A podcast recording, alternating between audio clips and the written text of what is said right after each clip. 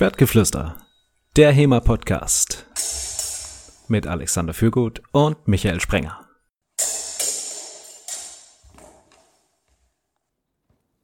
Willkommen beim Schwertgeflüster Gästemarathon.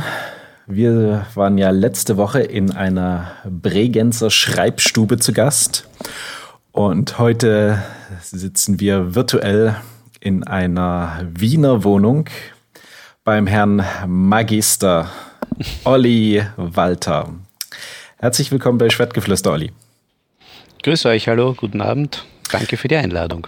Natürlich Schwertgeflüster immer, wie immer mit mir, Michael Sprenger und Alexander Fürgut. Hallo, Alex. Hallo, Michael. Wir wollen heute über ein legendäres europäisches HEMA-Event, eines der ersten großen äh, wenn nicht gar das größte und legendärste reden, nämlich das Drein-Event. Und äh, wir haben schon festgestellt, man kommt nicht umhin, ähm, auch über äh, den Dreinschlag zu reden. Quasi, es ist untrennbar miteinander verbunden, haben wir festgestellt. Und die, auch die besonderen Gegebenheiten, die diesem Event ähm, inne sind, nämlich Hüte und Mannerwaffeln. Ähm, vielleicht kurz noch zu dir, Olli. Ich habe dich hier nur so kurz am, am Rande, könnte man sagen, ähm, vorgestellt mit dem, mit dem wichtigsten Element, was auch einen, einen signifikanten ein signifikanter Grund ist, dass du bei Dreinschlag äh, Obmann geworden bist, nämlich deinem Magistertitel. Ähm, du bist gebürtiger und wohnhafter Wiener. Jawohl, seit 51 Jahren. Hast äh, 1998 Dreinschlag mitbegründet. Das ist richtig, ja. Was, wie wir in der Folge mit Herbert ja gelernt haben, ähm, Dreinschlag zum ältesten österreichischen äh, HEMA-Verein macht das, äh, ich wusste, dass Askladi auch noch aus dem letzten Jahrhundert kommt. Mir war jetzt nicht bewusst, dass wir jetzt wirklich die Ältesten sind. Ich wusste, sie und wir ungefähr gleich alt. Ein Jahr älter seid ihr. Ah, ah wunderbar. Na dann. und äh, wie ich schon sagte, du bist, warst 20 Jahre lang Obmann. Seit 1998 quasi der erste und längste bisher. Bis jetzt, ja. Für die nächste Jetzt haben wir keinen Obmann, sondern eine Obfrau. Also für die wird es schwierig, aber sie hat ja noch 18 Jahre Zeit, um das zu toppen. Wir werden gleich nochmal drauf eingehen, warum. Es hat mit deinem Titel und einer Münze zu tun. ähm, du bist juristischer Beirat im österreichischen äh, Fecht, äh, historischen, also Fachverband ÖFHF, für österreichischer Fachverband Fecht. für historisches Fechten. Dankeschön, genau. Und ähm, ja, du bist ansonsten äh, Fan von Electro und Industrial. Auch, ja, aber ich habe auch gegen einen guten Metal nichts einzuwenden. Ausgezeichnet. Da bist du hier in allerbester Umgebung, oder Alex? das würde ich doch fast sagen. Jetzt habe ich schon äh, so episch äh, den, den Punkt hier zugespitzt. Jetzt musst du uns als erstes erklären, wie es dazu kam, dass du ähm, Obmann geworden bist von Dreinschlag. Jo, also wie gesagt, dazu muss ich ein bisschen mehr ausholen. Wir haben uns 1997 zusammengefunden, die, die Gründerväter von Dreinschlag quasi. Und ich muss das jetzt nicht gendern, weil wir waren damals wirklich nur Männer. Ähm, wir waren ein Freundeskreis, wir kannten uns von Lab beziehungsweise von diversen fernöstlichen Kampfkünsten. Und einer von uns hat Geschichte studiert und hat auf der Bibliothek in Wien im Rahmen seines Studiums, seiner Diplomarbeit, den Ringeck ausgegraben. Und das hat uns natürlich sehr interessiert. Und wir haben uns mit Begeisterung drüber gestürzt und wollten das halt einmal wirklich ausprobieren, weil uns war relativ rasch klar, was das ist und was das bedeutet. Nämlich nicht irgendwas Fernöstliches, sondern tatsächlich etwas, wie man es hier im Mittelalter gemacht hat. Und aufgrund unserer Lab-Affinität war das natürlich noch viel toller und ja.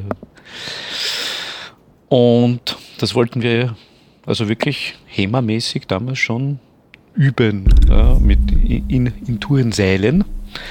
Und da kam auch gleich das Problem auf uns zu, weil Tourensäle von in Schulen, die Schulen in Wien gehören zumeist der Stadt Wien, kannst du als Privatperson nicht anmieten. Dazu musst du einen Verein gründen, vermieten nur Vereine, hauptsächlich Sportvereine. Und muss auch dazu sagen, das Vereinsgründen ist in Österreich viel einfacher als in Deutschland. Das sind ein, zwei Formulare, die man an die Vereinsbehörde schicken muss. Dann wartet man vier Wochen dann kriegt man einen Bescheid und das war's. Und mit diesem Verein haben wir eben gegründet, damit wir Turnsäle für das HEMA-Training anmieten können. Und dann ging es halt darum, ja, wenn du diesen Verein anmeldest, musst du zwei Funktionen angeben, eben den Obmann, also den, den Chef, den Häuptling, den großen Vorsitzenden, was auch immer, und den Kassier. Und natürlich will oder wollte vor allem damals niemand dieser Obmann sein. Und dann haben wir uns gedacht, wenn, wenn es in Österreich etwas gibt, was sich über die Jahrhunderte seit dem Kaiserreich erhalten hat, dann ist es die Titelhörigkeit. Und zwei von unserer Gruppe hatten tatsächlich das Glück, das Pech, warum auch immer, ähm, ein Studium fertig abgeschlossen zu haben und einen Titel vor dem Namen führen zu dürfen. Und ich war einer davon. Und ja, dann haben wir einfach eine Münze geworfen und haben vorher gesagt, wer verliert, der muss den Obmann machen. Und ich habe verloren. Und dass, dass mir das dann 20 Jahre bleibt und mir zwischendurch sogar sehr viel Spaß gemacht, das war damals nicht abzusehen. Und ihr habt damals den Dreinschlag e.V. gegründet? Nein, also wie gesagt, bei uns gibt es sowas wie e.V. nicht. Ja, bei uns, wenn du einen Verein gründest, hat das, ja, du kannst doch ähm, Bimpi Huber Verein heißen, also das, der Zusatz e.V. brauchen wir nicht. Achtung, jetzt Trivia-Wissen, was viele gar nicht wissen. Der Verein heißt überhaupt nicht Dreinschlag. Der Verein heißt die Lichtenauer Fechter.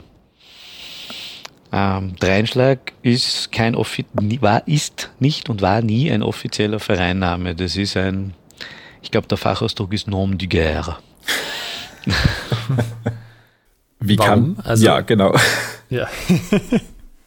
also, was hat euch dazu gebracht, ähm, dann hinterher mit dem Namen Dreinschlag so ähm, in der Szene aufzuschlagen und nicht mit die Lichternauer Fechter? Naja, das waren zwei, zwei parallele Überlegungen. Zum einen sollte der Vereinsname eben aus, aufgrund dessen, dass der Verein ja gegründet wurde, um von offiziellen Stellen Turnseele anmieten zu können, einen halbwegs seriös klingenden Namen haben. Also er hieß ursprünglich die Lichtenauer Fechterverein für historisches Fechten. Mittlerweile heißen wir Sportunion, die Wurscht. Ja, aber ähm, das ist ja der vollständige, der, weil wir mittlerweile auch in Österreich der Sportunion beigetreten sind. Ähm, aber das war viel später. Also wie gesagt, ist, der, Vereinsname sollte sehr seriös klingen und auch ein, sportliche, ein sportliches Element drinnen haben. Gleichzeitig haben wir aber gedacht, als wir haben damals noch nicht groß unterschieden, muss man auch sagen, zwischen HEMA, ich glaube, der Begriff HEMA gab es damals noch gar nicht. Wir haben es halt damals historisches Fechten genannt. Ähm, und Ach, Den Begriff gab es damals schon? Wie bitte? Den Begriff gab es damals schon? Also, wir haben es zumindest so genannt, ja. Auf, ja, ich glaube, historisches Fechten haben wir. Also spätestens im Jahr 2000, 2001, wie wir uns dann erstmals mit den deutschen Gruppen, die da entstanden sind, Ochs, Zornhauer, ähm, Freifechter, wie wir uns mit denen getroffen haben, da war dann auf jeden Fall schon die Rede vom historischen Fechten. Mhm. Und auf der anderen Seite wollten wir halt einen fetzigen Namen. Ne, für vor allem, wie gesagt, uns ging es natürlich einerseits schon ums historische Fechten damals, aber ich machte kein Hehl daraus. Es ging uns damals natürlich auch um den Schaukampf. Und wir machen ja Schaukampf eigentlich als Dreinschlag auch noch bis heute. Und da wäre halt die Lichtenauer Fechter als ist kein fetziger Name für eine Schaukampfgruppe, let's face it. Und dann haben wir halt lange überlegt, einen fetzigen Namen für eine Schaukampfgruppe. Und ja, es war gar nicht so einfach, weil wir wollten, es sollte deutsch, deutsch sein und es sollte martialisch klingen. Und du weißt, worauf ich hinaus will, die Kombination von Deutsch und Martialisch stellt einen sehr schnell ins rechte Eck, das wollten wir wiederum vermeiden. Ja, dann haben wir halt lange überlegt. und dann hatte einer von unseren Mitgründungsmitgliedern, der Christoph Keindl, das war auch der, der den, den Ringegg ausgegraben hatte im, im Zuge seiner Diplomarbeit, die zündende Idee mit Dreinschlag. Ähm, viele Legenden ranken sich jetzt darum, wie wir auf den Namen gekommen sind. Let's face it, ähm, es war eine Mixtur von Filmen. Der Christoph ist draufgekommen, weil er einen Live-Rollenspiel-Charakter hatte. Das war der Siegfried von Dreinschlag. da haben wir mal gesagt, das klingt gut. Dann sind wir draufgekommen, dass in den Lichtenauer Merkversen irgendwann einmal tatsächlich die Zeile Schlaghart und Drein dar vorkommt. Da haben wir gedacht, super, perfekter Connex. Und dann haben wir noch gemeint, Dreinschlag, das ist wirklich, das ist, klingt deutsch, aber, aber hat keine Bedeutung, ist ein Neologismus. Ja. Und ist deswegen auch unik. Und die Kombination von den drei Sachen haben wir dann gut gefunden und dabei sind wir geblieben. Und das gab es seit Anfang an? Das war seit Anfang an, ja. Das war seit okay, Sie hatte seit Anfang an den offiziellen Namen und Dreinschlag ja, ja, ja, sozusagen. Ja. Mhm. Gegründet wurde der Verein am 4. Oktober 1998 als die Lichtenauer Fechter und Dreinschlag, glaube ich, haben wir uns sogar schon vorher genannt. Na, wahrscheinlich Zeit, das kam wahrscheinlich zeitgleich. Also die, die Lichtenauer Fechter diente der Seriosität. Immer noch. Das, das ist ja eh was, das hat man ja auch schon im Vorgespräch, dass Dreinschlag wie kein anderer Verein für Seriosität bekannt ist. Selbstverständlich, also wir haben andere Vereine haben Wortspielkassen, wir haben nur ähm, generell Witzkassen. Also wer einen Witz macht, eine flapsige Bemerkung, muss sofort einzahlen. Wie sind wird dann selbstverständlich, sie wird dann selbstverständlich in ähm, ve veganen Riegeln und Mineralwasser angelegt. Man, also möchte auch bemerken, dass Olli hier in keinster Weise nebenbei Rotwein trinkt, sondern wirklich äh, vegane, vegane Riegel und Mineralwasser wegsnackt. Moment, der Rotwein ist vegan, glaube ich zumindest. Wie lange hat es denn dann gedauert von der Gründung von Dreinschlag, bis ihr das erste Drein-Event gemacht habt? Ähm, sechs Jahre. Also Dreinschlag wurde gegründet 1998 und das erste Drein-Event, ich habe es nachschauen müssen. Ähm, ich hätte es auswendig nicht mehr ganz gewusst. Äh, ich hätte auf 2005 getippt, es war allerdings 2004. Mhm. Mhm. Und ich habe mal irgendwann gehört, das war, weil ihr vorher in äh, Dijon wart beim großen HEMA-Event. Ja, das, das war, Dijon war unsere Inspiration. Dijon war unsere Inspiration. ähm, also wir waren vorher in Dijon, wir waren auch in Bayreuth, glaube ich, war das, bei einem Treffen von Ox. Mhm. Und da haben wir gesehen, wie toll das ist, wenn da die verschiedensten Leute, die sich äh, mit derselben Sache beschäftigen, aber die halt weit verstreut über Europa wohnen, wenn die mal wirklich zusammenkommen, weil es ist, es ist das eine halt, ich meine, auch im Jahr 2000, wann war das erste Dijon, 2001 oder 2002? Müsste ich jetzt auch nachschauen, aber so halt ein, zwei Jahre oder zwei, drei Jahre vor unserem ersten Event. Es ist das eine, wenn man sich in einem langsam in sich entwickelten Medium wie dem Internet äh, findet und austauscht. Ich meine, das war ja schon unser erstes Wow, da gibt's andere auch, die das machen, völlig ja. unabhängig von uns. Das war ja super. Und dann die Möglichkeit haben, mit denen nicht nur deppert hin und her zu chatten, sondern sich mit denen wirklich zu treffen und jetzt endlich mal, hey, zeig du mir deinen Zwerchhau. Das war großartig. Ja? Das, wie gesagt, da gab's einmal ein, ein erstes Treffen. Ja, das allererste Treffen war, glaube ich, in München und ich glaube, da war auch der Herbert dabei schon. War schon der Herbert dabei, das muss so 2000, 2001 gewesen sein. Da haben wir uns mit den Leuten von, wie gesagt, Ox war dabei, Zornhauer war dabei, Freifechter waren dabei. Und dann war der, war der Event in Dijon. Dort sind wir hingefahren und wir waren, ja, wir waren schlichtweg begeistert auf der einen Seite über das, darüber, dass es das gibt und was wir dort alles gesehen und erlebt und erfahren haben. Und gleichzeitig haben wir uns gedacht, ja, aber das könnte man doch auch machen. Vor allem muss ich auch eins von Anfang an dazugeben, der Hintergedanke war immer der, wir waren immer mehr, schon ein bisschen mehr Leute im Verein, als man so nach außen hin mitbekommt. Aber so richtig aktiv in der Zeit waren halt hauptsächlich dann der Harry, der Christoph und ich. Mhm. Und wir wollten aber unbedingt den Benefit haben, dass alle unsere Leute in den Genuss dieser internationalen Trainer und dieser internationalen Erkenntnisse kommen. Und das war dann so, okay, wenn, wenn, der, wenn der Prophet nicht zum Berg kommt, dann kommt der Berg zum Propheten, dann müssen wir selber ein Event machen und müssen uns selber die Leute herholen, damit auch unsere Leute ähm, das einmal mitkriegen, was es da draußen sonst noch so gibt. Weil wenn wir das, wenn wir drei dorthin fahren, ist trotzdem ein Filter dabei, wenn wir das dann beim Zurückkommen wieder präsentieren, was wir alles gesehen, gehört und gelernt haben. Die Idee war gut, die ist natürlich, wer jetzt die Entwicklung des Train-Events sich anschaut, schwer nach hinten losgegangen, weil das Train-Event müssen mittlerweile alle von uns mitarbeiten und jeder, jede helfende Hand wird gebraucht.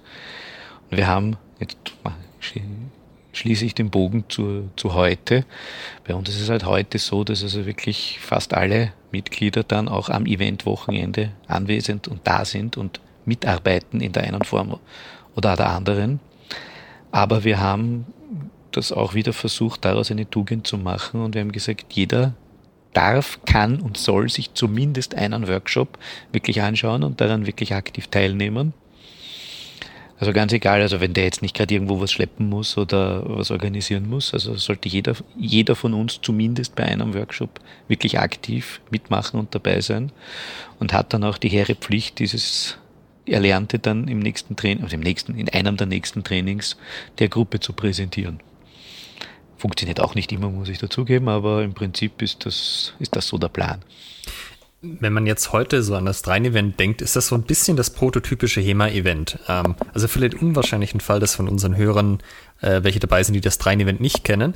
Es ist eine Mischung aus Workshops, die so zwei Stunden gehen, also wo unterschiedlichste Waffen von unterschiedlichen Leuten jeweils in einem Zwei-Stunden-Workshop äh, unterrichtet werden. Es gibt ein kleines Turnier, es gibt Vorträge, es gibt großes Mittagessen vor Ort, was im Preis mit inbegriffen ist. Also das heißt, was wird da versorgt? Es ist in einem großen Hallenkomplex, äh, Schulsporthallen in Wien, wo vier Hallen zur Verfügung stehen. Man hat so einen Deal mit einem ähm, Hotel bzw. Hostel in der Nähe, Jugendherberge, ich weiß es nicht genau, wo man Hostel, äh, ja, Jugendherberge, Hostel, ja wo man unterkommt, ja, und dann sind quasi die meisten Leute auf einem Fleck den ganzen Tag über. Es gibt Abendessen, noch ein gemeinsam organisiertes. Ist ja das, was so ein bisschen die Blaupause ist, für das wie HEMA-Events heute immer noch zum großen Teil funktionieren. Woher kam denn das? War das von Anfang an schon so? Größtenteils ja. Größtenteils ja, weil wir ähm, uns eben, wir waren vorher in Dijon und haben, haben uns angeschaut, was, was hat uns dort gefallen, was hat funktioniert und was hat uns trotz allem, trotz aller Begeisterung nicht so gut gefallen, beziehungsweise wo sehen wir Verbesserungspotenzial? Und das haben wir halt versucht, dieses Verbesserungspotenzial umzusetzen. Also wir hatten, wir haben, muss ich, muss ich natürlich auch ehrlich dazu sagen, ja, wir haben ein Riesenglück, dass wir diesen Hallenkomplex bekommen haben und laufend immer noch kriegen.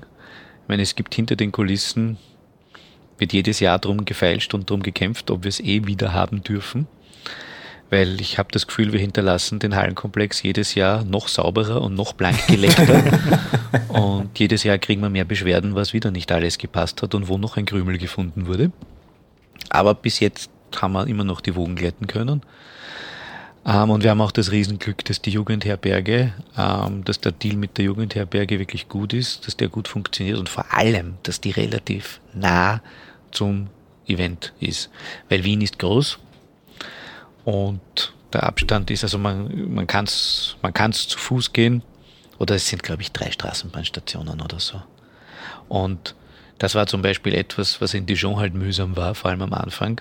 Da waren die Leute A, nicht wirklich zentral untergebracht und B, Dijon ist zwar nicht so groß, aber der Weg ist weit.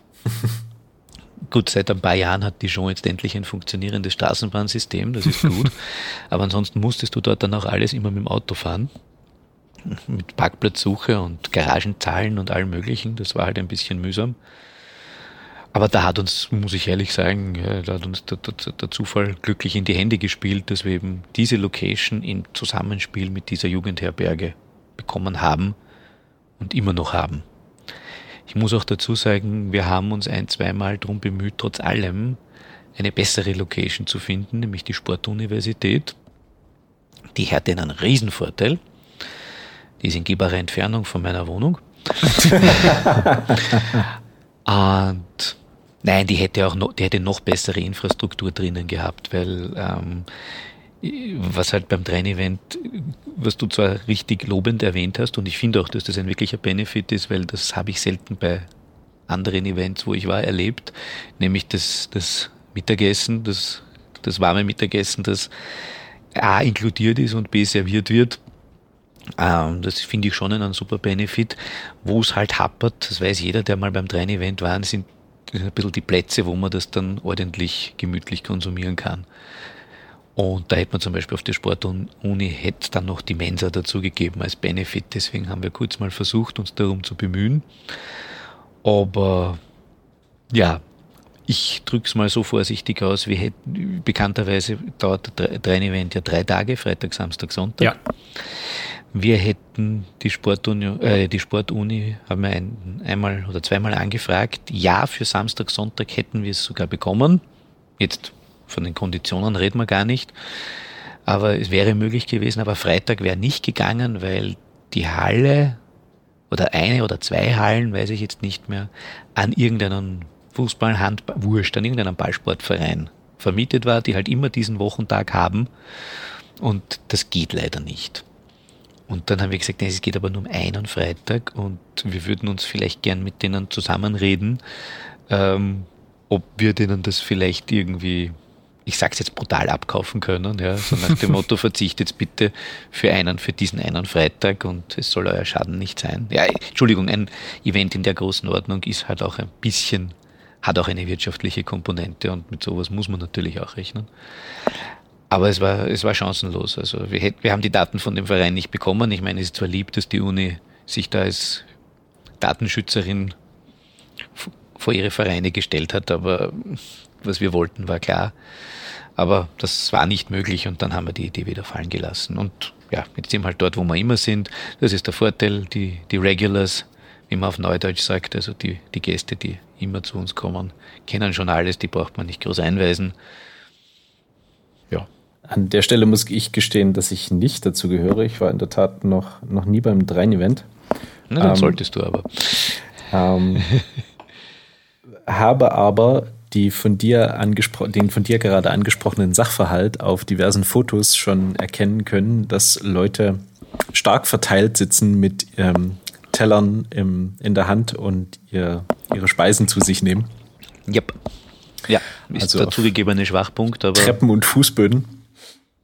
Also es gäbe ja so, also du, du kennst die Location nicht, dann kurz für die Zuhörer, die es nicht kennen. Es ist ähm, in einer sehr großen, oh Gott, HTL, gibt es sowas in Deutschland auch? Höhere Technische Lehranstalt? Ja, also äh, Technische Hochschule hätte ich jetzt ja, gesagt, oder? Ja, genau. Gut. Also eine sehr große, sehr große technische Hochschule, richtig. Und da ist die, der Turnsaalbereich ähm, ist ein eigenes Gebäude. Da sind vier Turnsäle drinnen und die Garderoben und die Duschen dazu. Und dieses Turnsaalgebäude ist mittels einer Brücke mit dem Hauptgebäude verbunden.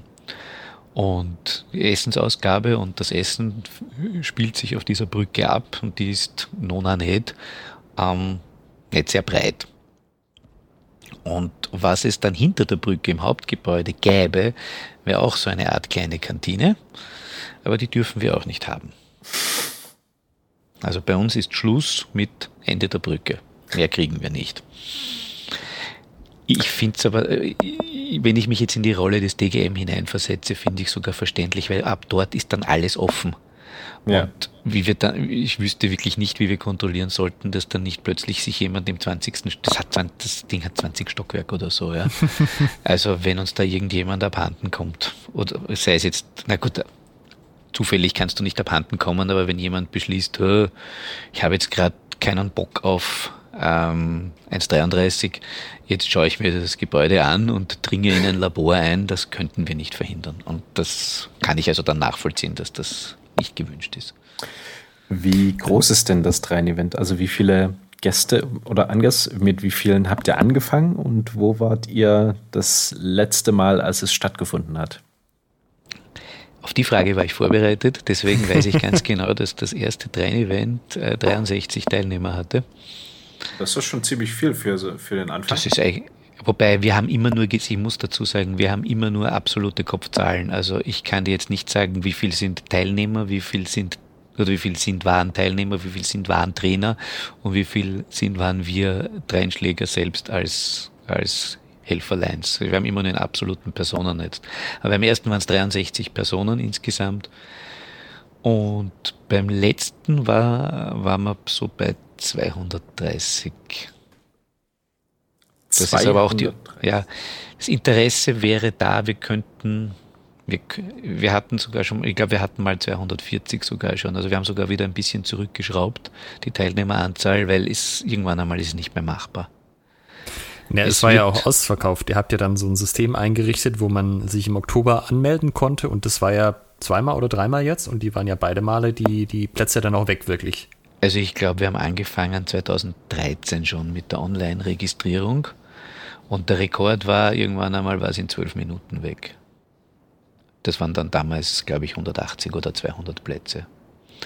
Jetzt haben wir das System ein bisschen umgestellt, auch muss ich sagen, es klingt jetzt unsympathisch, bisschen aus wirtschaftlichen Gründen. Jetzt haben wir es so gemacht, fix registriert bist du erst, wenn der, wenn der Kursbeitrag auf unserem Konto ist. Deswegen können wir nach äh, technisch gesehen nach zwölf Minuten nicht ausgebucht sein. Aber das Interesse ist nach wie vor ungebrochen. Also es ist jetzt nicht so, dass wir viel schlechte Erfahrungen gemacht haben, muss man auch dazu sagen. Also 99 Prozent der Train-Event-Teilnehmer sind super.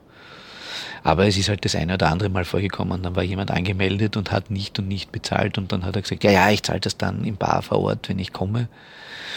Und hat dann, war dann entweder gar nicht da oder war hier, aber hat dann irgendwie, ja, ich zahle dann später und war dann plötzlich wieder weg.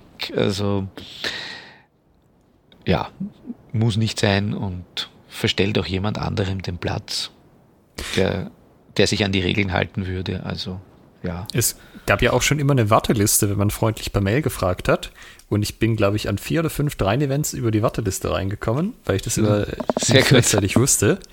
Und das war dann immer so ein, ach, wie wahrscheinlich ist das schon, dass da so viele Leute absagen, dass man selber dann irgendwann nachrückt? Äh, offensichtlich gar nicht so unwahrscheinlich. Also es muss ja auch ein riesen Umweltding sein, dass dann Leute dann doch noch sagen, nee, ich komme doch nicht und dann Geld hin und her und so. Ähm, ja, also es mittlerweile funkt, funktioniert es fun funktioniert's recht gut. Mittlerweile funktioniert es recht gut und ja, also Warteliste, ja, gibt es immer. Vor allem ähm, wir haben das jetzt eben so, wie ich gesagt habe, ähm, Anmeldung ja, aber fix, fix bist du erst, wenn du eingezahlt hast. Und wir haben ja mittlerweile einfach auch Deadlines mit einzahlen, damit eben uns klar ist, okay, wer bis zur Deadline nicht eingezahlt hat, dann leider nicht und dann kommt die Warteliste zum Zug. Eben weil wir wissen, dass es halt doch teilweise beliebt ist und wir halt jedem die Chance geben wollen jedem können wir es eh nicht, weil, wie gesagt, wir, wir, wir, wir stoßen auf unsere Kapazität, äh, Platzkapazitäten dort. Also zu dieser Platzkapazitätssache. Also auf der einen Seite ist das natürlich auch ein bisschen charmant, dass man dann halt so eng auf eng steht, zum Beispiel bei der Essensausgabe, weil da kommt man ins Gespräch, selbiges auch in den Trainingshallen, wenn die halt so am Rande der Überfüllung sind. Äh, aber ich scherze manchmal, dass das Drein-Event das äh, Treffen internationaler Grippeviren ist. also das war irgendwie auch mehr als einmal, dass ich vom Drein-Event heimkam und mir halt irgendwas eingefangen hatte.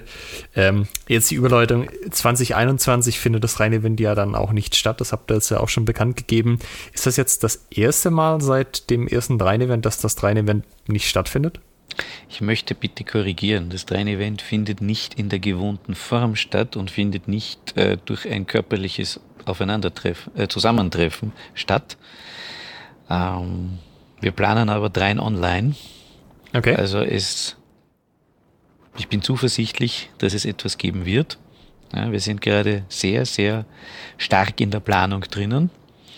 Ähm, wir haben auch schon bekannt gegeben, also wie gesagt, wir haben offiziell Event abgesagt, aber wir haben auch schon dazu gesagt, bitte haltet euch das Wochenende frei. Wir arbeiten an einer Online-Lösung und wir sind da mittlerweile schon ganz gut fortgeschritten. Also ein paar technische Fragen sind schon geklärt, sind gerade in Verhandlung mit den diversen Trainern oder Lecturern oder wie auch immer, wer in welcher Form wie online Content beisteuern kann. Ich hasse Anglizismen, da bin ich ähnlich wie der Dirk Hagedorn, aber das ist nun mal, also da also ich würde nicht sagen, es gibt den Train-Event heuer nicht. Ich meine, wenn man jetzt ganz, wenn man sensationslüstern ist, kann man sagen, wir werden heuer wahrscheinlich den Train-Event mit der höchsten Teilnehmeranzahl haben. Weil es leicht ist, da können sich leicht tausend Leute einklicken, das ist uns dann ja wurscht. Das heißt, du zählst das auch als Train-Event? Ja, ich weiß noch nicht, wie wir es dann in der offiziellen Zählung wirklich handhaben werden. Das ist ehrlich gesagt und derzeit unsere geringste Sorge. ich muss auch sagen, jetzt, also wir haben ja unseren Interviewtermin schon vor, glaube ich, sechs Wochen ausgemacht, weil es bekanntlich schwierig ist, mit mir einen Termin zu finden. Genau jetzt in dieser Sekunde versäume ich eine Videokonferenz zum Thema Train-Event Online-Planung. Oh. ich habe alles, was ich zu sagen und zu tun habe, beziehungsweise zu liefern habe, schon im Vorfeld. Ist, ich habe kein schlechtes Gewissen, da heute nicht dabei zu sein. So kann ich wenigstens gleich über euren Kanal das kundtun, was wir planen und vielleicht gleich wieder ein bisschen das Interesse schüren. Stay tuned. Weitere Informationen, sobald wir mehr und genaueres wissen, werden wir es natürlich auf unseren Sozialmedienkanälen veröffentlichen. Wenn ihr diesen Podcast hört, dann habt ihr euch gerade dazu verpflichtet, an dreien online teilzunehmen. Sehr gut. Ja, das finde ich gut. Und, und, und, generell alle äh, Hemaisten und Hemaistinnen und Vereine zu unterstützen, die unter dem Problem leiden, dass man sich nicht in, äh, ja, in Realität treffen darf. Aber da ja. geht jetzt, äh, Alex, äh, der, der Trend hin, Veranstaltungen online abzuhalten. Du hast auch deine Erfahrungen damit gemacht. Ja, ja, also die Trainertage mussten ja zum zweiten Mal abgesagt werden. Äh, die wurden ja von März auf Oktober verschoben, kamen die neuen Corona-Regeln auch nochmal eine zweite Absage. Äh, zum Aufnahmezeitpunkt sind sie noch nicht stattgefunden, aber ähm, zum Ausstrahlungszeitpunkt schon. Ich hoffe mal, das klappt alles. Das wird jetzt alles relativ kurzfristig auf äh, online umgestellt. Ja, und dann äh, mal gucken, sage ich mal. Du kannst ich ja, halte euch die Daumen. Dankeschön. Du kannst dir ja äh, Support bei den Dreinschlägern holen, habe ich ja gerade gehört. Ja, wie gesagt, schauen wir mal. Das ist, wir haben verschiedene Arbeitsgruppen. Ich bin froh, dass ich nicht in der Technikarbeitsgruppe bin, weil oh. da kenne ich mich einfach viel zu wenig aus. Aber das Thema, was wir vorhin hatten, was sich auch damit verknüpft, nämlich Teilnehmerzahlen ausgebucht, äh, Wartelisten, das erinnert mich so ein bisschen an äh, das größte deutsche Event, nämlich das Gathering. Und das ist ja auch schon fast fast untrennbar mit dem, mit dem Dreien-Event verbunden, nämlich durch einen äh, signifikanten, wichtigen Bestandteil, die Mannerwaffeln.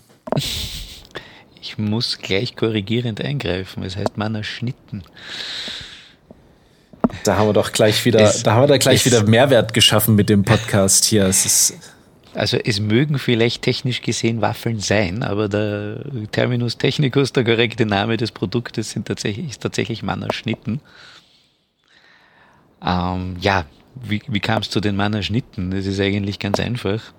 Ähm, was wir uns halt auch überlegt haben, jetzt gehen wir wieder zurück zur, zur Planung unserer, unseres ersten oder unserer ersten Events, weil wir uns eben gedacht haben, was nehmen wir mit aus Dijon als gut und übernehmen wir und was erachten wir als verbesserungswürdig. Und was wir halt eben als verbesserungswürdig erachtet haben, war generell die kulinarische Verpflegung vor Ort. Und das war eben nicht nur das Mittagessen, sondern eben auch das über den Tag verteilt Wasser, Saft und natürlich Kaffee.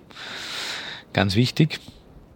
Ich wusste ja bis vor dem Train-Event nicht, dass es so 20 Liter Reaktoren gibt, wo man Kaffee drin machen kann. Ähm, und dann halt auch, ja klar, wer, wer den ganzen Tag sich anstrengt, der braucht halt nicht nur ein Mittagessen, sondern der braucht halt auch dazwischen Obst und auch diverse Süßeinheiten.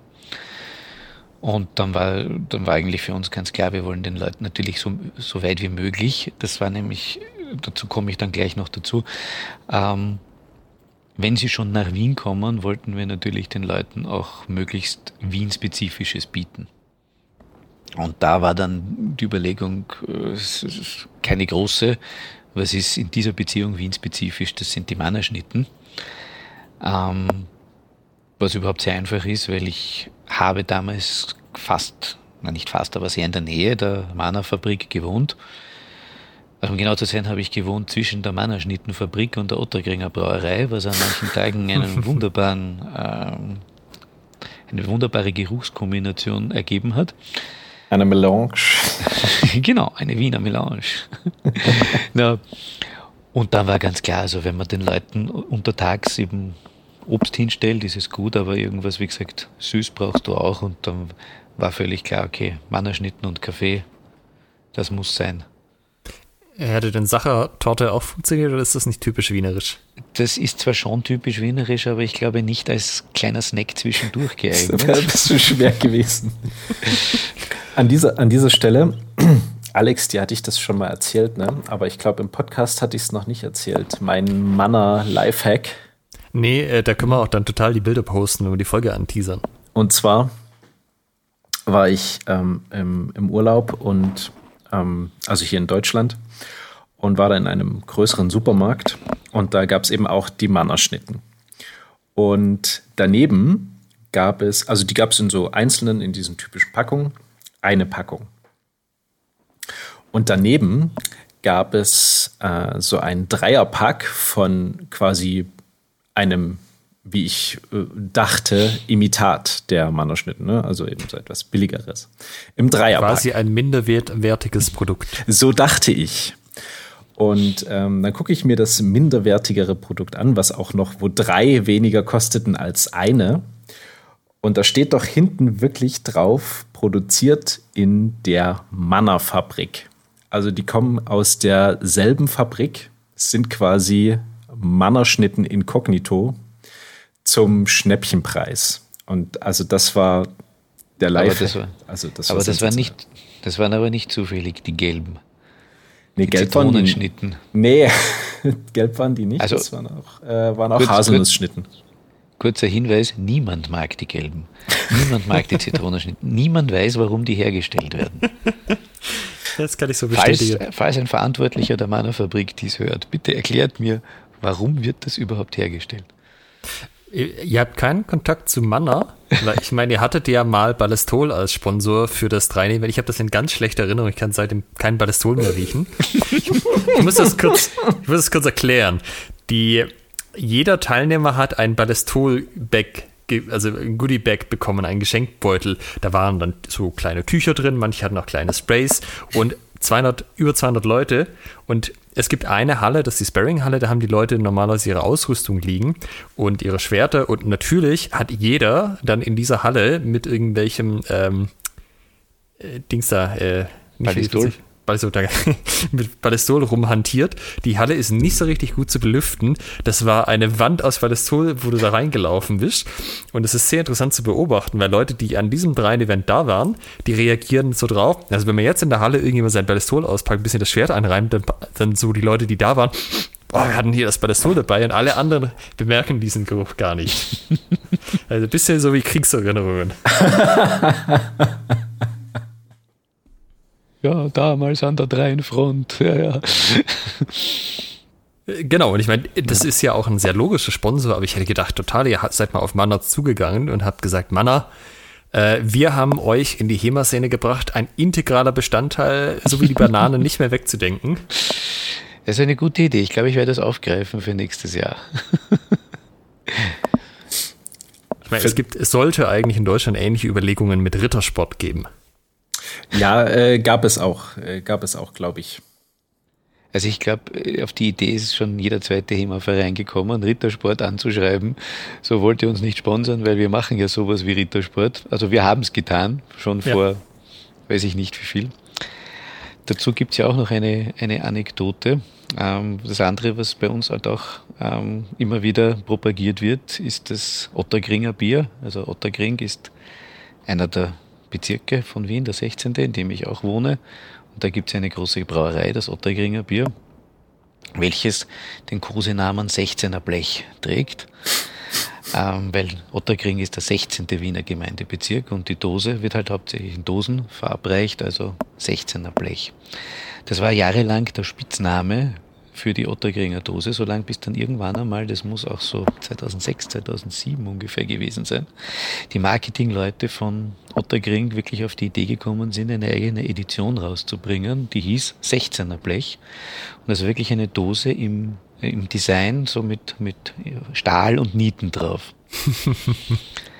Und da haben wir mal eine sehr, sehr umfangreiche Fotosession gemacht ähm, in Plattenrüstungen mit 16er Blech und wollten halt auch irgendwie schauen, ob wir von Otterkring irgendein Sponsoring lukrieren können, aber das haben wir auch nie was von denen gehört.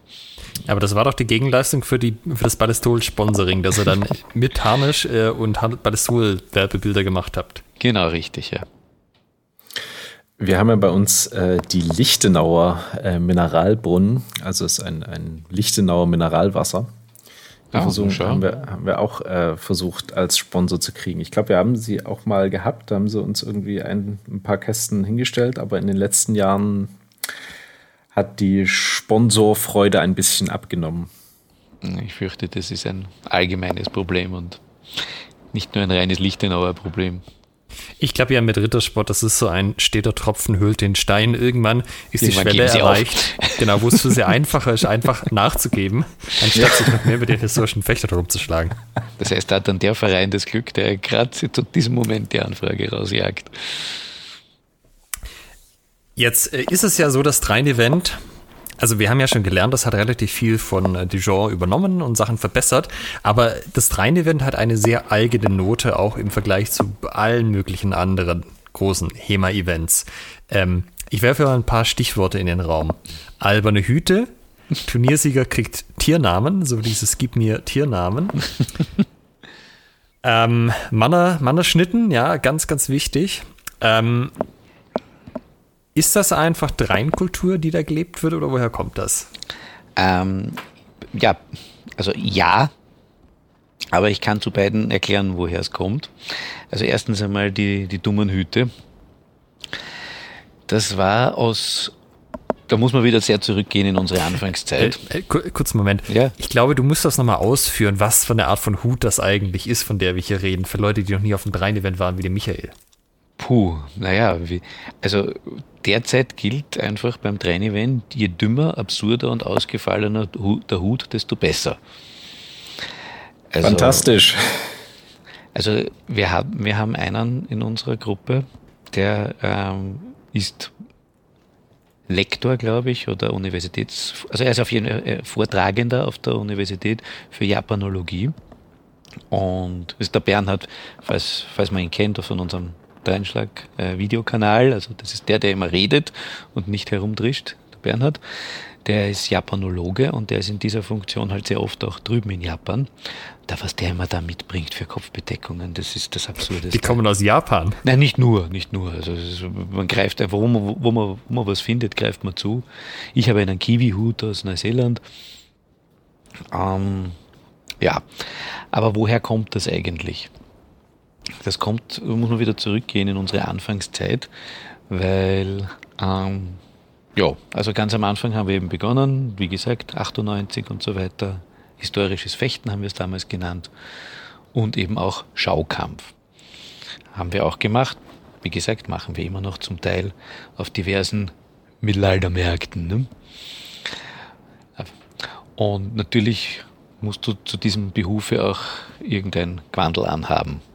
Und am Anfang, also wirklich ganz, ganz am Anfang, war uns das völlig egal. Also wir haben ausgeschaut wie die schlimmsten Grummis äh, mit äh, Kampfstiefeln und Leggings und Kettenhemd drüber und irgendwas geht schon.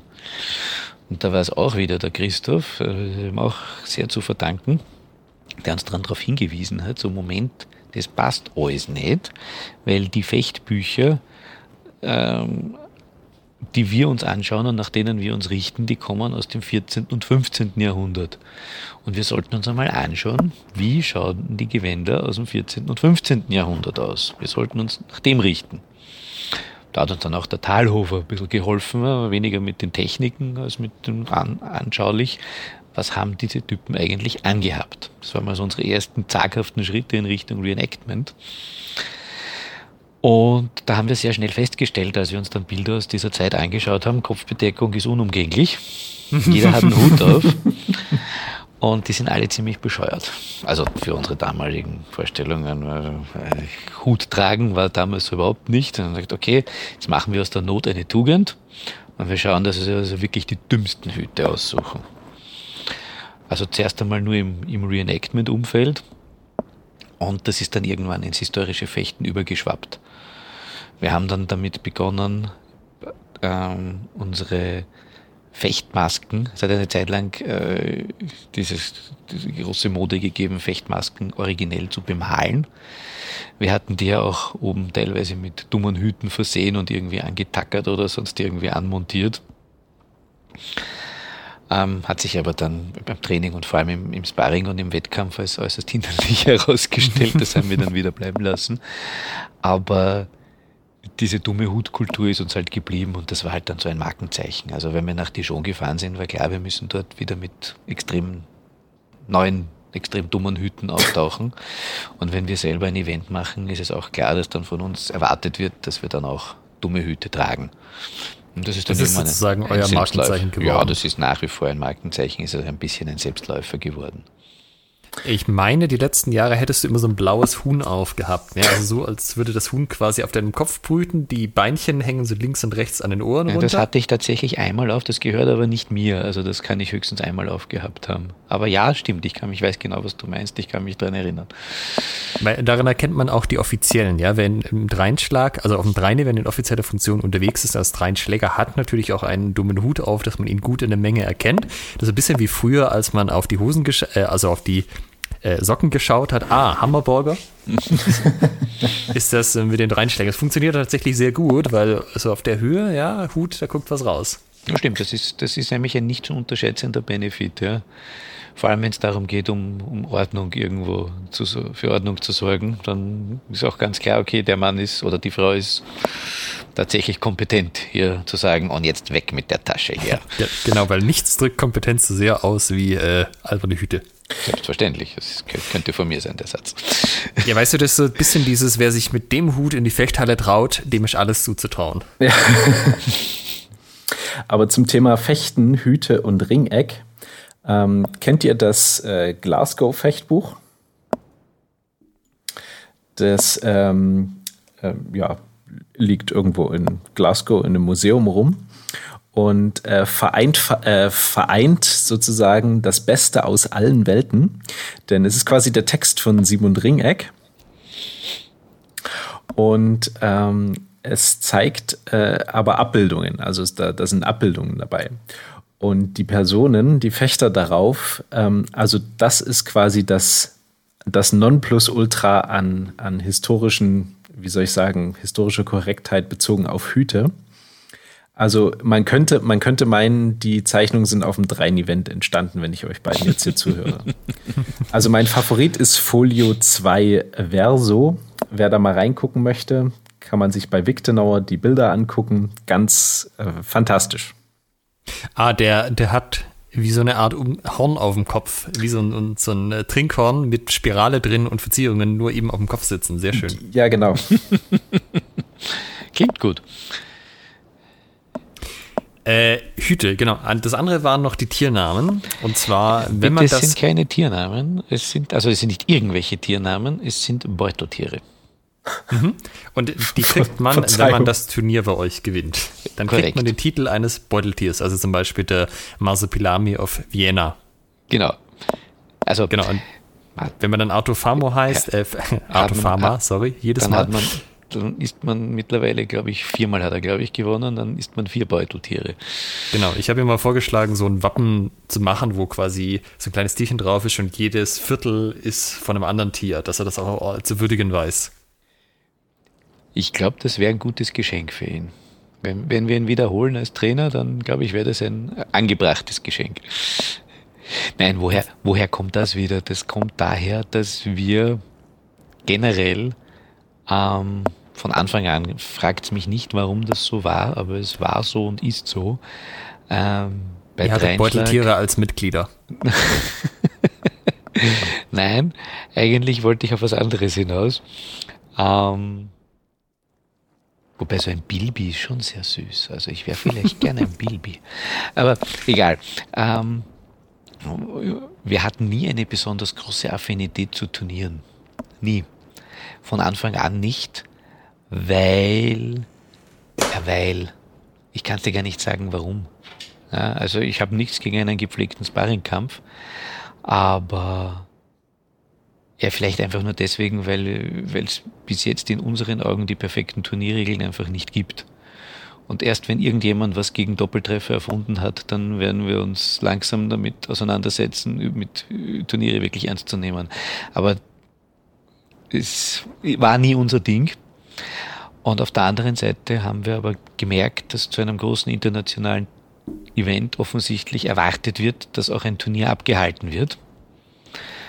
Und wir haben aber auch gemerkt, dass das halt teilweise ähm, ein bisschen überhand nimmt, wie die Leute das dann mit Ehrgeiz nehmen und was es dann teilweise für Streitereien gibt und mit Referees gestritten wird über irgendwelche Entscheidungen und so weiter.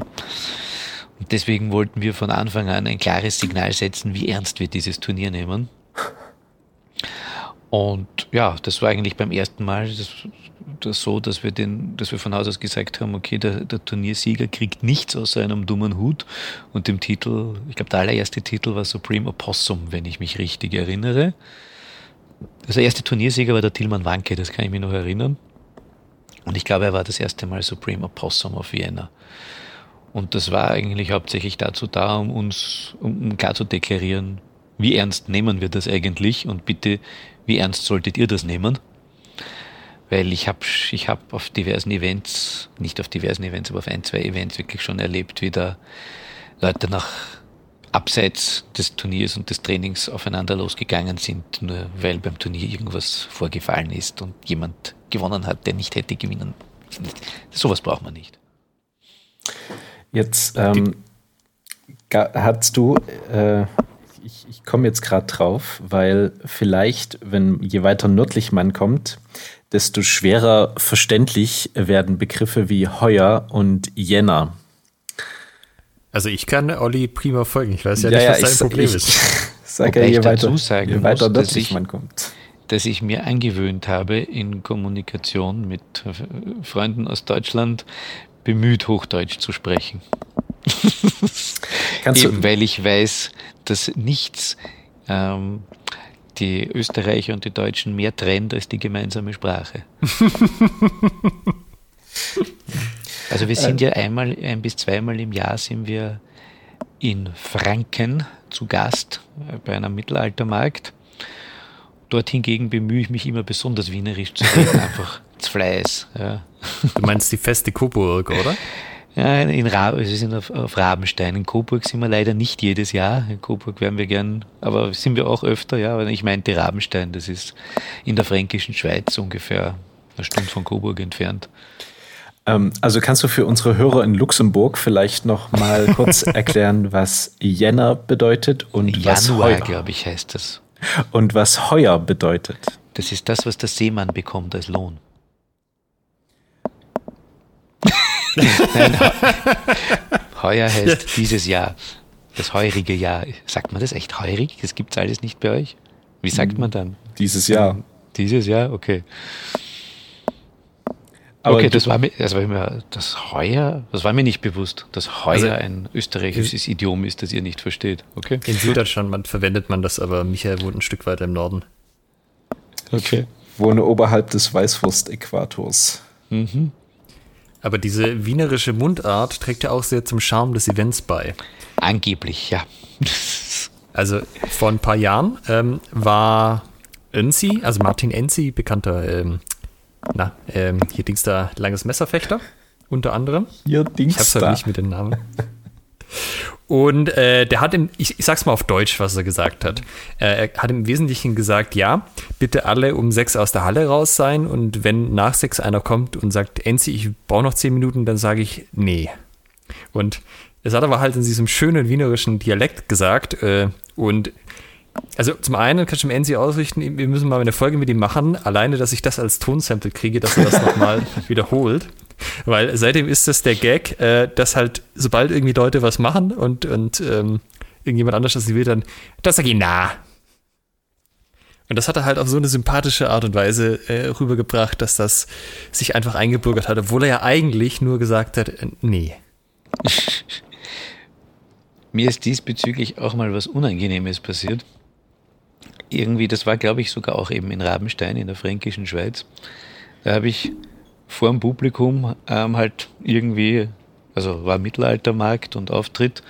Wobei wir haben dort keinen Schaukampf gemacht, sondern wir haben dort eh versucht, eine Demonstration historischer Fechttechniken zu machen, aber halt in, in mittelalterlicher Gewandung. Und ich habe halt versucht, möglichst Hochdeutsch zu sprechen. Und wer mich kennt, weiß, dass ich in solchen Situationen immer dazu neige, viel zu viel zu reden.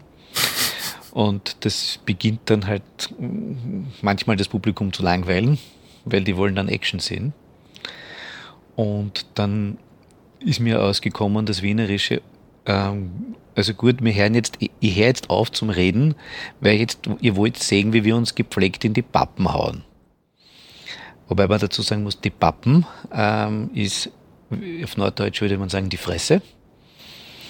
Also wie wir uns gepflegt in die Fresse hauen.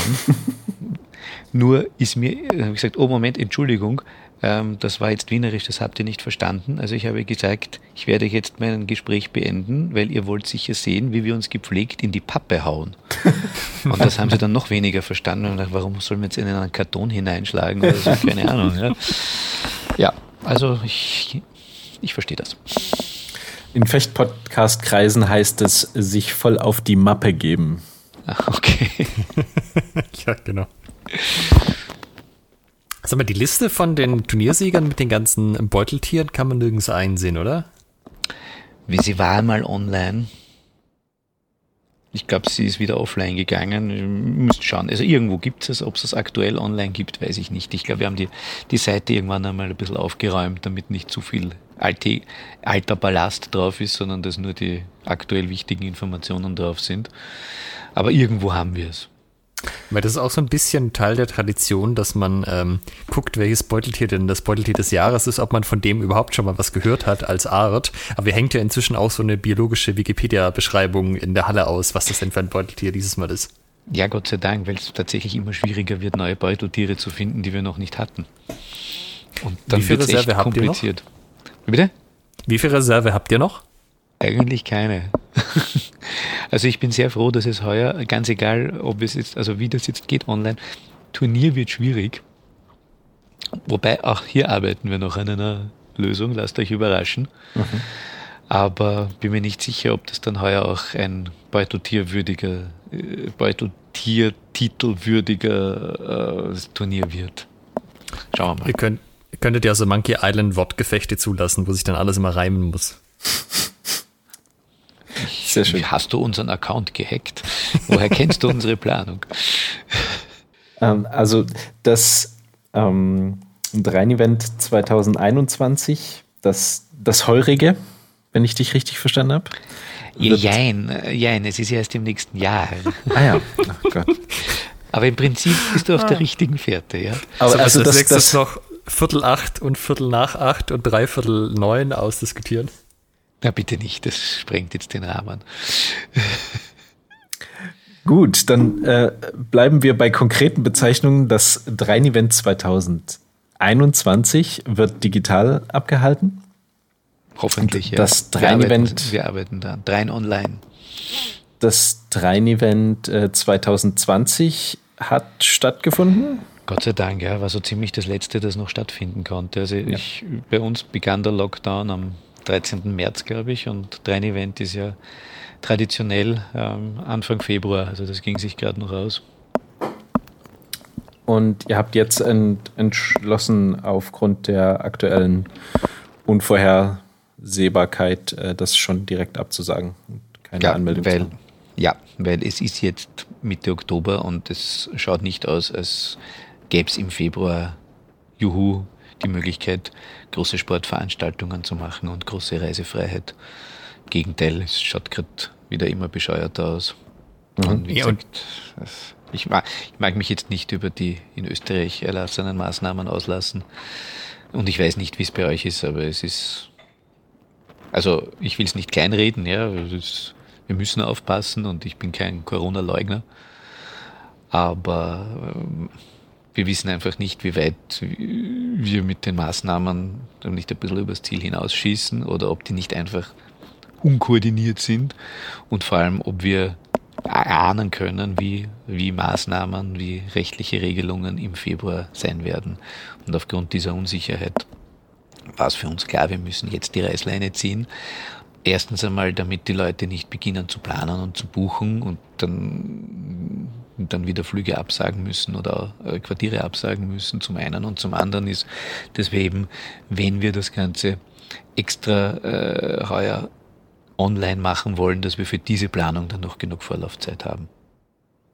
Weil das haben wir noch nie gemacht. Also es, es Train-Event selber, die Planung ist bisschen schon ein Selbstläufer, weil im Prinzip jeder weiß, was er zu tun hat. Also es entfallen viele Schritte, wo man sich überlegen muss, was gehört getan und wer muss was wann machen. Das ist eigentlich jedem von uns klar. Das ist Gott sei Dank, das ist immer ein ganz gut eingespieltes Team. Und was nicht funktioniert, das kriegt der Teilnehmer nicht mit. Das ist auch immer sehr gut. Aber Online-Event ist was völlig Neues und das müssen wir völlig neu aufsetzen und dafür braucht man Zeit. Und das ist eigentlich eh schon einmal recht wenig, wenn wir am 2. Februar-Wochenende damit online gehen wollen. Ähm, jetzt noch zu der ganzen Geschichte. Da, was, was wissen generell der Plan fürs Rhein-Event? Also nehmen wir mal an, irgendwann geht das wieder, dass man äh, Events in der Größe mit so vielen Menschen auf so viel wenig Raum veranstaltet. Ähm, einfach mehr vom Gleichen. Habt ihr da irgendwie einen Plan oder ist das jedes Jahr einfach, letztes Mal hat es funktioniert, wir machen es wieder genauso, es kommt ja scheinbar an? Ähm, wir versuchen fein zu schleifen.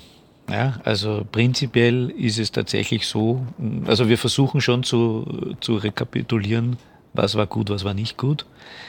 Ähm, es gibt ja auch immer Feedbackbögen, die schauen wir uns auch immer an und versuchen halt anhand dieser Feedbackbögen herauszufiltern, ähm, ja, was hat, was hat gut funktioniert, was hat nicht gut funktioniert. Natürlich auch schwierig, ähm, ja, schwierig nicht, aber es ist ein bisschen eine Herausforderung, ist halt auch ein bisschen immer herauszufiltern, welches Feedback ist auch wirklich ernst zu nehmen. Äh, es wird so ernst genommen wie das Turnier.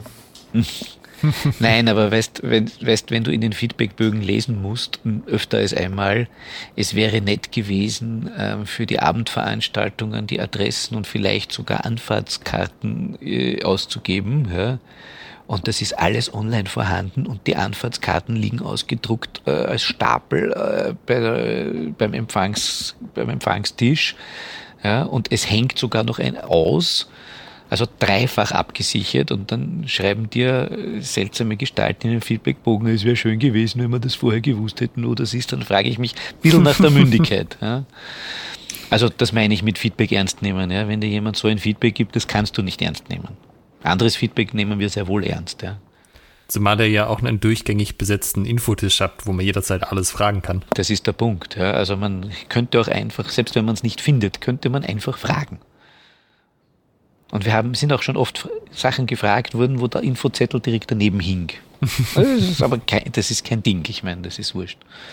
Da kann man, man glaubt gar nicht, man glaubt gar nicht, also ich, ich bin ja Gott sei Dank nicht derjenige, der für die Registrierung der, der Besucher verantwortlich ist, aber man glaubt ja gar nicht, also die haben eine Halbwertszeit von zwei Jahren, die Leute, die das bei uns machen, dann werfen sie entnervt das Handtuch. Also das ist, das ist das Schwierigste, weil die Leute offensichtlich nicht, also die Leute, das ist jetzt eine Verallgemeinerung, aber sehr viele Leute nicht imstande sind, zeitgerecht anzugeben, wann sie kommen, wann sie wieder abreisen und mit wem sie das Zimmer teilen wollen. Mhm. Beziehungsweise, wie oft man das ändern kann, das ist teilweise erstaunlich. Die, die, der, der oder diejenige, der bei uns für die Registrierung zuständig ist, ist nachher immer ein nervliches Wrack. Das klingt gar nicht so, als wären das allzu viele, allzu komplizierte Informationen. Das ist richtig. Das sollte man meinen. Ähm, ich habe es halt nicht so mit den Namen. Wie heißt denn das eine Mädel von euch, was immer die zweite Tour abends macht? Ah, die Irle. Ja, ja, danke. Muss man auch dazu sagen, man ähm, von diesem von dieser Jugendherberge wird man geführt. Also es gibt immer zwei Touren und da läuft jemand vorne weg mit albernem Hut, äh, steigt mit einem in die Straßenbahn ein, dass man bar rauskommt, wo die Abendveranstaltung sein soll. Und die Irle hat mir vor ein paar Jahren, ich glaube das letzte Mal, als ich beim Dreien-Event war, sogar erzählt, sie war noch nie auf einem anderen HEMA-Event.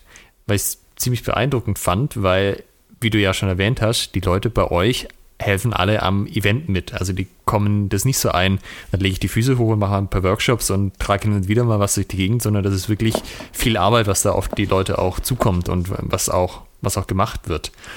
Ähm, wie funktioniert denn das mit der Motivation bei euch? Also ist das einfach, dass alle irgendwie an dieses Projekt Rhein-Event glauben und deshalb Ja. diese Arbeit auch reinstecken? Ja.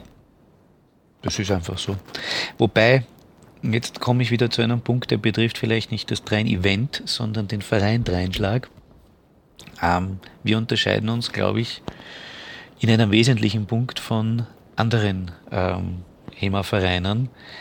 Ähm, oder ich weiß es nicht, ob wir uns von allen Vereinen unterscheiden, aber man weiß, wir sind ein kleiner Verein. Also wir haben ja nicht sehr viele Mitglieder. Es sind keine 20, keine 20 Leute, aktive Mitglieder.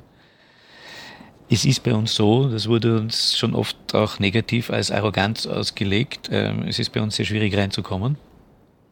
Wir machen zwar laufend Anfängerkurse, aber das sind halt Anfängerkurse, mit denen, denen bringen wir his, ähm, HEMA, historisches Fechten, langes Schwert hauptsächlich bei. Und dann überlegen wir uns sehr gut, wen laden wir ein, dem Verein beizutreten weil das ist bei uns eine ganz starke auch persönliche Komponente. Also wir suchen uns die Leute wirklich aus, die wir einladen, dem Verein beizutreten, weil wir eine sehr homogene Gruppe sind und eine Gruppe von Freunden sind. Und da funktioniert das. Das. Das ist dann eben der Benefit, dass ich für solche Sachen wie Train-Event ja jetzt nicht auf irgendeiner Vereinsveranstaltung die Werbetrommel rühren muss und den Leuten sagen muss, bitte seid so lieb und macht's da mit, weil sonst zahlt ihr doppelten Mitgliedsbeitrag oder irgendwas. Nein, das ist völlig klar. Wir sind ein Haufen Freunde, die sich auch privat außerhalb vom historischen Fechten gerne treffen und gerne Sachen miteinander unternehmen. Und wer da mal dabei ist, der macht auch mit, weil er sich freut, dabei zu sein und weil er vom, wieder ein Neolog, äh, wieder ein Anglizismus, weil er vom Mindset her dazu passt. Wir schauen uns die Leute lange an.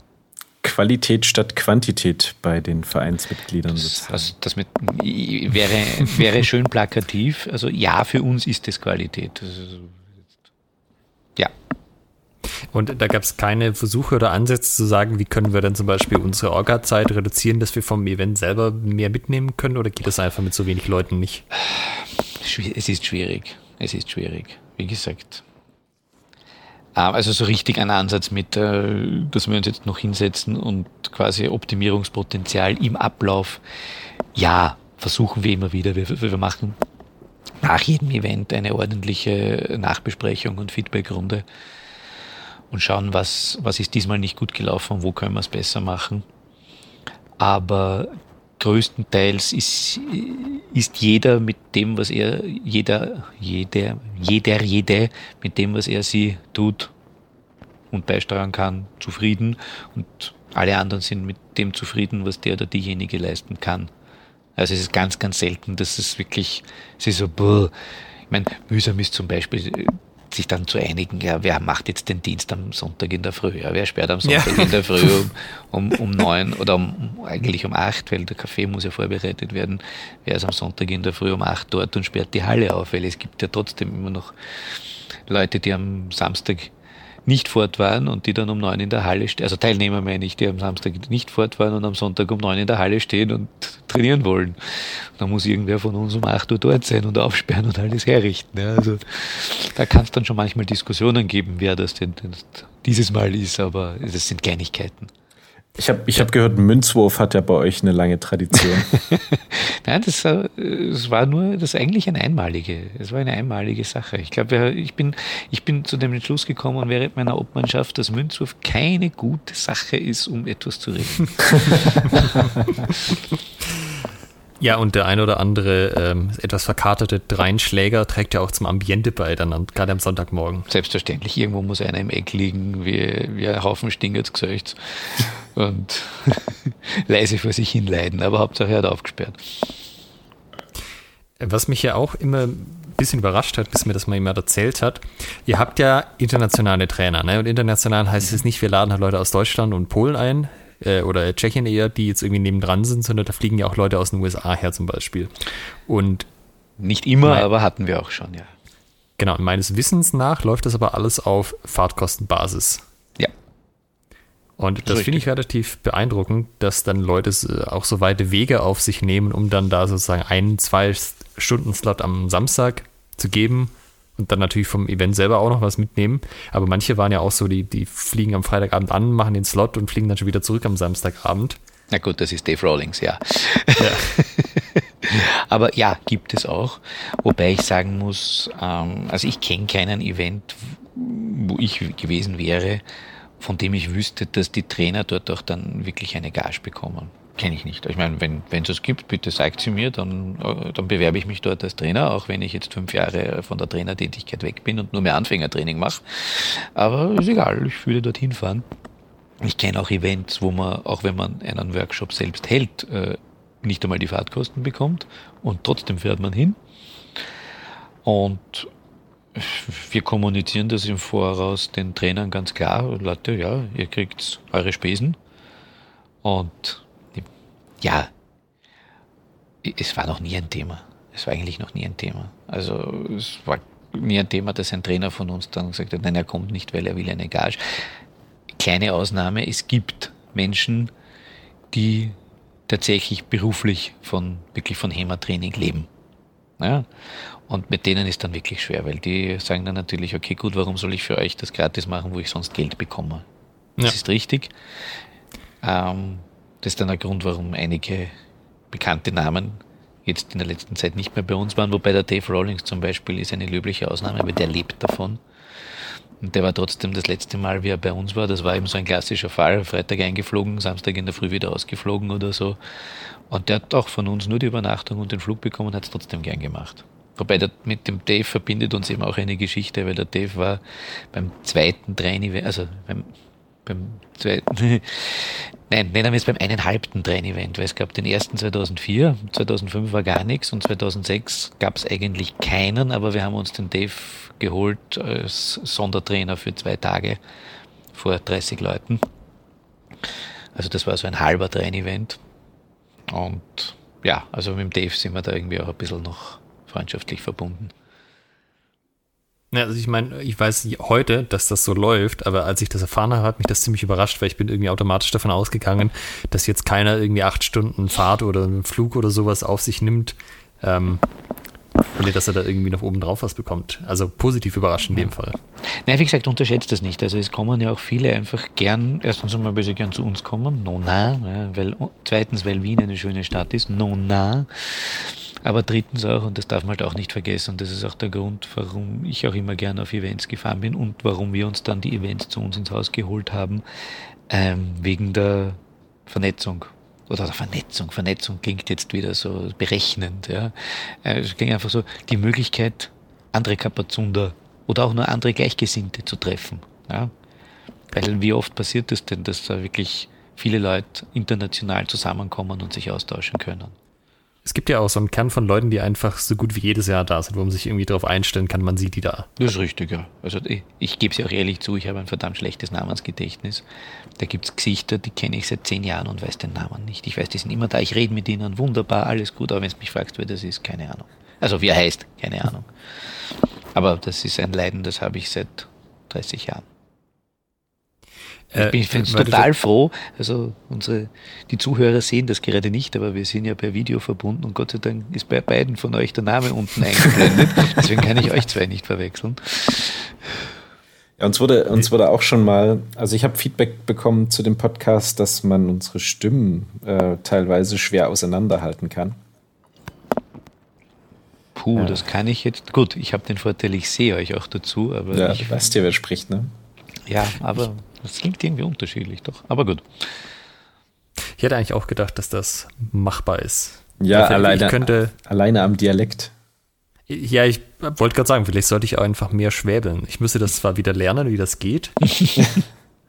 Und das würde den Podcast auch nicht besser verständlicher machen, aber es hätte auf jeden Fall eine individuellere Note. Es hätte auf jeden Fall ein, ein, ein bisschen Charme noch zusätzlich.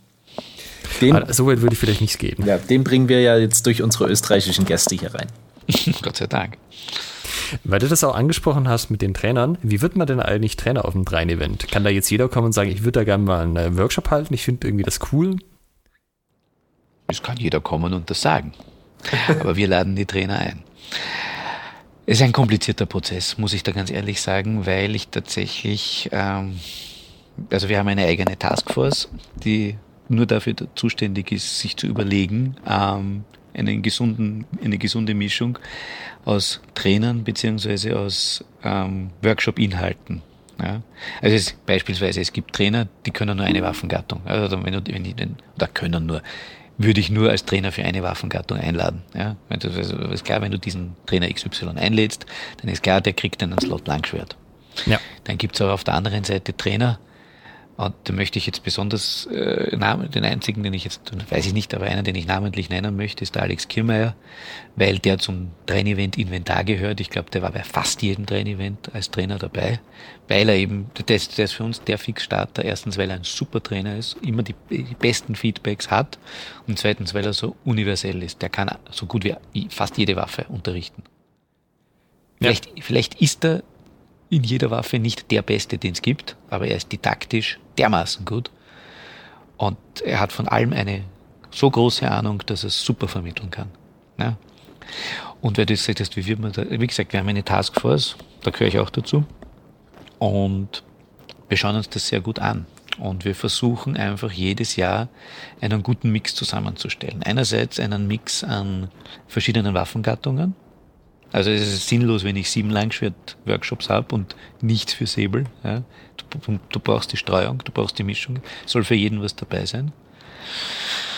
Ähm, und dann schauen wir natürlich auf den, auf den Mix von Trainer oder in letzter Zeit auch Trainerinnen, weil wir da auch wieder einen, einerseits immer Leute dabei haben wollen, die wir kennen und mit denen wir gute Erfahrungen gemacht haben wie gesagt, der Alex Kimmer zum Beispiel ist, ist, einer der Sonderfälle. Der gehört zum Inventar, der ist dabei fix. Das ist, der ist immer der erste Slot, ganz klar, Alex Kimmer. Und ein Slot ist auch immer, ein Workshop ist von einem von uns selber. Das ist auch klar, weil das sind die billigsten Trainer, die sind vor Ort. Das ist, die brauche ich nicht einfliegen lassen. Und der Alex Zalut natürlich, wo immer jedes Jahr lobend erwähnt wird, dass der keine Anfahrt hat. Ja, wobei der war letztes Jahr zum Beispiel nicht. Okay. Aber wir haben in Wien ja noch einen sehr guten Verein, nämlich Klingenspiel. Da ist der Florian Fortner, Julian Schrattner und so weiter. Ähm, da ist auch immer jemand von Klingenspiel dabei. Das ist auch richtig, ja. Weil klar, natürlich will man als Österreicher und als Wiener natürlich auch ein bisschen die Wiener Vereine ein bisschen pushen, auch klar. Aber sie müssen auch gute Trainer sein. Also ich würde sie nicht nehmen, wenn sie keine guten Trainer wären. Und also abgesehen von diesem ausgewogenen Mix von Waffengattungen wollen wir eben auch einen ausgewogenen Mix von Trainern und Trainerinnen. Sprich, einerseits Leute, die wir kennen, gut kennen und die vielleicht schon mal da waren, vielleicht vor drei, vier, fünf Jahren und gutes Feedback hatten. Und andererseits aber immer wieder auch zwei, drei Neulinge reinbringen. Ja, um manch, manchen halt einmal die Chance zu geben, auch vor so einem, in, in so einem Umfeld einen Workshop zu halten und auch damit bei uns nie immer alles gleich ist. Dass du immer einen gesunden Mix hast aus Alteingesessenen und Neulingen. Wobei das müssen jetzt keine, die müssen jetzt nicht als Trainer neu sein, aber bei uns beim Event neu sein. Und wenn sie auch als Trainer ganz neu sind, ja, können sie auch eine Chance von uns bekommen. Wir schauen uns halt dann beinhart die Feedbackbögen an, aber man muss auch ehrlich sagen, wir haben da in der letzten Zeit immer viel viel, klingt jetzt ein bisschen nach Eigenlob, aber viel Fingerspitzengefühl gehabt und auch viel Glück gehabt mit den Trainern, die wir engagiert haben, die wir eigentlich nicht ge gekannt haben und eigentlich selten ins Klo gegriffen. Das heißt, ihr habt eine eigene Scouting-Abteilung für Trainer so quasi, sozusagen. Ja, ja. Also Taskforce klingt ja auch erstmal schon, also da ist mehr dahinter, ja, das ist nicht so eine Arbeitsgruppe. ja, Taskforce klingt einfach toller als Arbeitsgruppe. Taskforce Trainer Scouting. Ja. Es klingt so ein bisschen, als würde man mit dem Wobei, Heli dann beim Trainer dann. ja, genau. Ist, äh, klar, Spesen werden ja bezahlt, ne? Nein, und es ist auch so, ich meine, die, die HEMA-Welt wird immer größer und größer und du kannst nicht mehr alle kennen. Ne? Also, ist, also, du musst dich auch umschauen. Du bist dann teilweise auch auf, auf, auf Empfehlungen angewiesen, das ist auch klar. Aber ja, wie gesagt, der, der, gesunde Mix macht's aus und wir haben, wie gesagt, wir, wir kontrollieren auch immer unsere Feedbackbögen und ich glaube, das Feedback generell zu, zu, zum Mix A der Trainer und B der, der Workshops war ganz gut in den letzten Jahren. Mhm. Eigentlich immer. Wie gesagt, das Ausnahmen bestätigen die Regel. Das ist klar, also das ist, dass es hier und da was geben kann, wo alle sagen, was war denn das jetzt? ja, kann passieren. Ja, das Traurige am Drein-Event ist ja, und das muss aber so sein, dass es gibt immer drei Workshops parallel und die Sparring-Halle und man möchte häufig zumindest zwei davon gehen. Das ist notwendig, weil es kann nicht ähm, bei 200 Leuten alle in der gleichen Halle stehen. Ja, das merkt man vor allem bei Langschwertkursen, die dann sehr überfüllt sind. Und dann geht man immer mit so einem lachenden und weinenden Auge vom Dreiniven heim und denkt sich, ach Mano, jetzt habe ich den einen tollen Workshop, den ich unbedingt sehen wollte, nicht gesehen. Ah, dafür habe ich aber auch ein paar andere gute gemacht. Und dann ist das so ein bisschen dieses, wir gehen mit mehr Leuten hin, dann können wir mehr äh, Boden gut machen und sich hinterher austauschen. Ja, wo warst du denn? Ah, ich war in dem Workshop. Und wie war es? Ah, war nicht schlecht. Und ja, wie war es bei dir? Ah, der war schon ziemlich toll. Ja, du, du, du, du sprichst ein offenes Problem gelassen an. Wir haben auch schon darüber nachgedacht, ähm, manche Workshops, von denen wir erwarten, dass sie voll und sehr voll sein werden, äh, doppelt zu machen. Also mit den Trainern zu sagen, pass auf, du kannst diesen Workshop doppelt machen, weiß ich nicht, einmal am Freitagnachmittag und einmal am Samstagvormittag oder so. Ja. Ähm, ja. Ich, die, die perfekte Lösung haben wir auch noch nicht gefunden. Nee, das Einfachste wäre, wenn mehr Leute, also wenn weniger Leute lange Schwert machen würden. Ich glaube, dann ja. hätte sich das relativ schnell entspannt. Oder andersrum. Ist nun mal nicht so. Wenn mehr Leute in anderen Disziplinen aktiv wären. Ja, hast du völlig recht. Und wir, wir bemühen uns eh, das Trainevent nicht zu langschwertlastig zu machen. Aber das hat dann wieder den negativen Effekt, wenn du dann halt nur unter Anführungszeichen vier, Lang vier Langschwert-Workshops am ganzen Wochenende hast, dann sind halt die bummvoll. Hm. Habt ihr schon mal überlegt, äh, einen ganz krassen Cut zu machen und überhaupt keinen Langschwert-Workshop anzubieten? Nein. Kurz und bündig. Es ist relativ einfach, es ist unsere Hauptwaffe. Warum sollten wir gerade das weglassen? Wir sind Aus eben genannten Gründen. Ja, nein, also nö. Nö. ja, dann kommen wir jetzt langsam auch, ähm, auch schon wieder Richtung Ende des Podcastes. Was wünschst du dir denn für die Zukunft, für das Drein-Event? Ich wünsche mir, dass wir 2022 wieder ein reguläres haben werden können. Das wünsche ich mir vor allem. Und ich wünsche mir, dass A, wir den Standard zumindest, zumindest halten können und dass es nach wie vor die Leute gern zu uns kommen. Das wünsche ich mir. Nicht mehr, aber auch nicht weniger.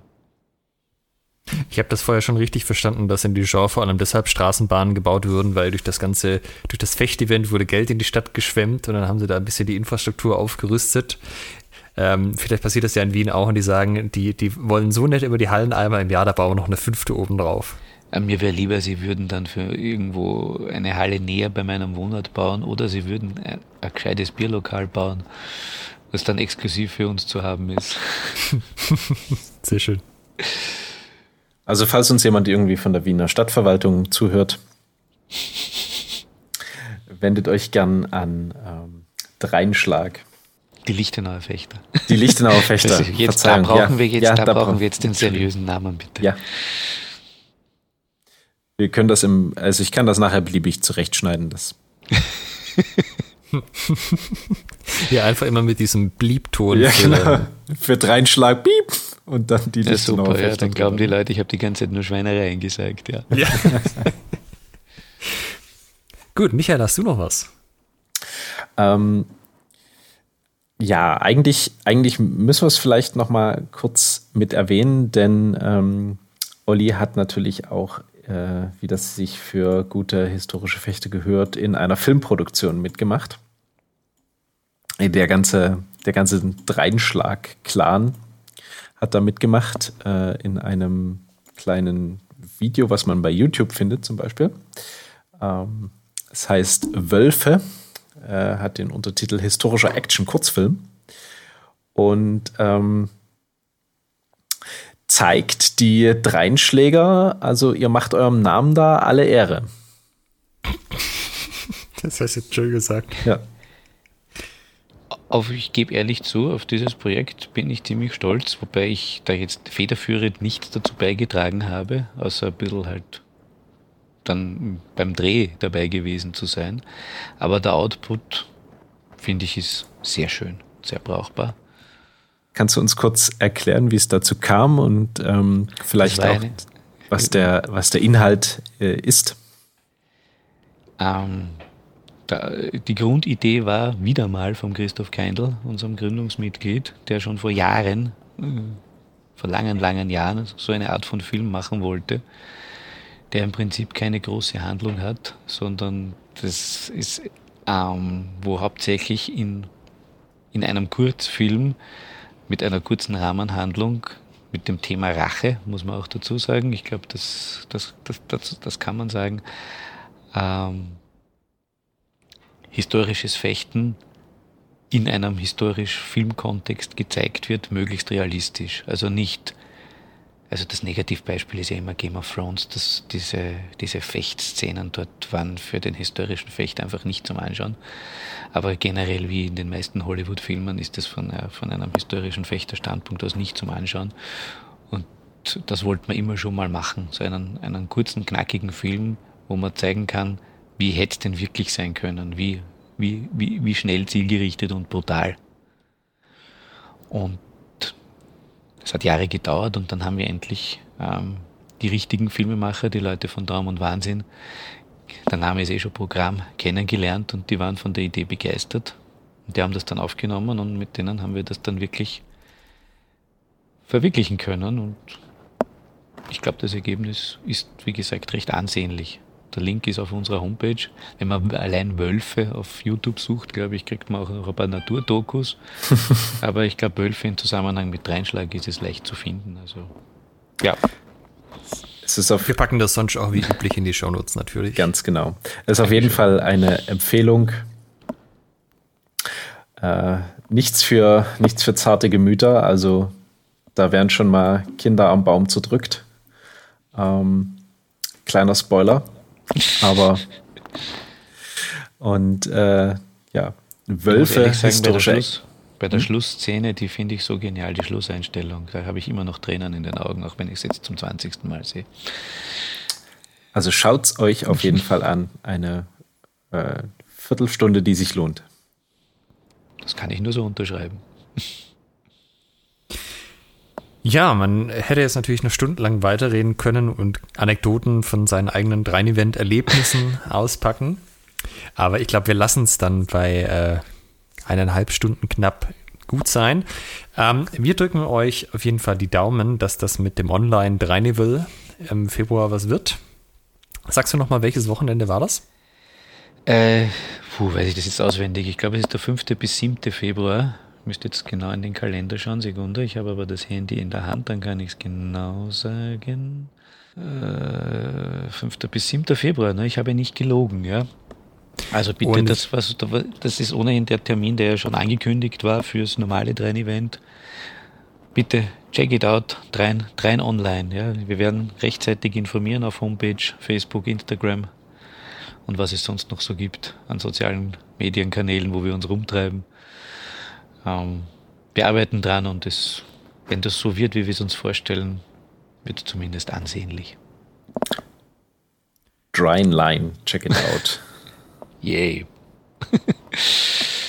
Sehr schön, dann drücken wir euch die Daumen, dass das ein wunderschönes Projekt wird. Vielleicht sind wir beide ja auch am Start, dann kann Michael zumindest mal das virtuelle Drein-Event begutachten. Ja, dann können wir zumindest virtuell mal gegeneinander fechten. Vielleicht fällt uns da auch noch was dazu ein, ja. Ja, und dir nochmal vielen Dank, Olli, für die heutige Folge. Danke äh, für die Einladung. Es war ein sehr angenehmes Gespräch mit euch. Dankeschön. Ja, und vor allem auch, dass du uns die vielen Einblicke in die Hintergründe gegeben hast. Jetzt haben wir sicherlich wieder ähm, Primärwissen geschaffen, was so in der HEMA-Szene noch nicht vorhanden war. ja, also wir haben zu, auf jeden Fall zur deutsch-österreichischen Freundschaft beigetragen. Das hoffe ich ja, doch. Genau. ja, dann vierte, ich macht es gut. Ja, vielen, vielen Dank. Äh, das war Episode 39, äh, das Drein-Event von Hüten und Waffeln, äh, ich meine Schnitten, featuring Olli the Bilby Walter. Sehr schön. Macht's Ciao. gut. Tschüss. Ja, alles klar. In der nächsten Folge haben wir wieder einen Gast in unserem Schwertgeflüster Gästemarathon. Und natürlich hat auch dieser Gast einen Harnisch in seinem Wohnzimmer stehen. Wir reden über Schlachtschwerter, Zweihänder, Bienenhänder mit Jan Montante Gosewinkel. Seid gespannt und hört rein.